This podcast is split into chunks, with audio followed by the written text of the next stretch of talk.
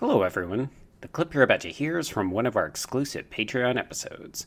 Due to recent events, these episodes are no longer on theatrical releases, but rather older films. However, just like all of our other clips, it may contain major spoilers about the film, so you have officially been warned.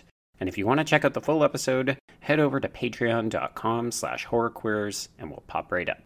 Without further ado, here's your exclusive Patreon clip.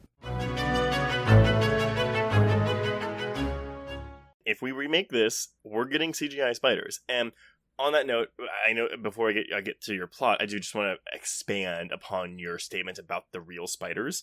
So yes, um, the, the live spiders were housed separately in a temperature controlled area. Um, it was over 300 of them. They're called Avondale spiders. Uh, since spiders cannot be trained, imagine that. Shocking. An entomologist devised other means to guide the spiders, such as vibrating wires, they would not cross over them, and lemon pledge furniture wax, which spiders refuse to walk on. Like you said, they were guided around the set by the heat and the cold, but the large general and the queen wore articulated models. Um, the spider wranglers worked with the actors on how to handle spiders so as not to mishandle or mistreat them. And then in scenes where they had to step on them, like whenever John Goodman steps on the one on, on the on the like the the walkway area, he had a hole dug in his shoe so that way he wouldn't crush it. And what I love, Goodman donned special boots with a hollowed out sole for the squash shot so that the spider would just curl up inside and wait for the next take. As if the spider is like waiting for the next take of this movie. They wouldn't give me a trailer, but they did give me this hollowed out shoe. I'm just gonna take a nap, and I'm gonna let somebody know when I uh, need to hit my mark again. I I mean it's just like I ca- I could not imagine having to be a, like on this film to make yeah, it's animal cruelty, you know? You cannot kill these spiders. You have to treat them oh, very, very well. E- even like in the shower shot, they had to make sure. Oh, also though, if this was R rated, we get a full on tit shot, but in this movie, you just get cleavage. But like, yeah, they had to make sure like when it goes down the drain, it's not a real drain, and they pull it out immediately, and they like make sure it's not too wet. Um, They pat it dry. yeah, and I was like, oh my god, these spiders are getting better treated better than the humans. Go spiders.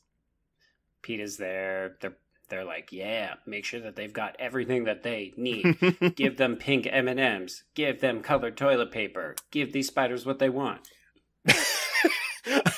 I'm just imagining the giant spider, um, like in a chair, like in a director's chair, hmm like with his legs all sprayed out. Like, all right, give me my Oh, spider yeah. coffee.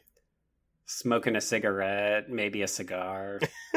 um, oh, and I'm sorry, last one. Um, the giant spider used in the film that when it wasn't animatronic, um, it was a species of bird-eating tarantula, which can attain a leg span of eight inches or more.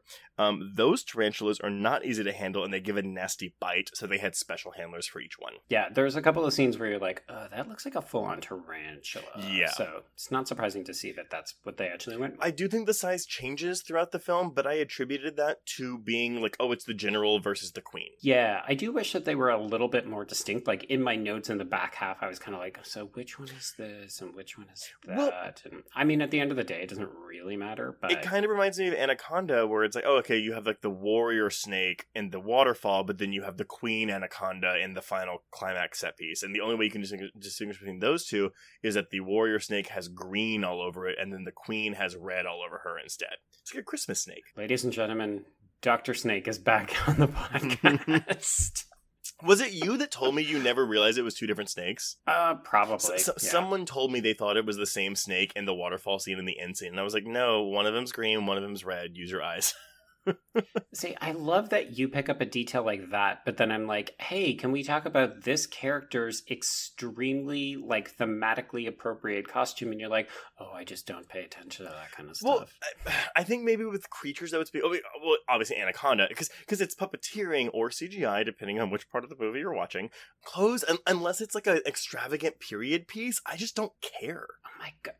Like, but you're missing a vital part of the Okay, movie Mr. because what people wear says something about who they are as a character. Okay, Mister, I don't hear score and music. Like that's also a vital piece of the puzzle, and that's why we, co- we you and I are like two puzzle pieces. We fill each other's holes. Wait.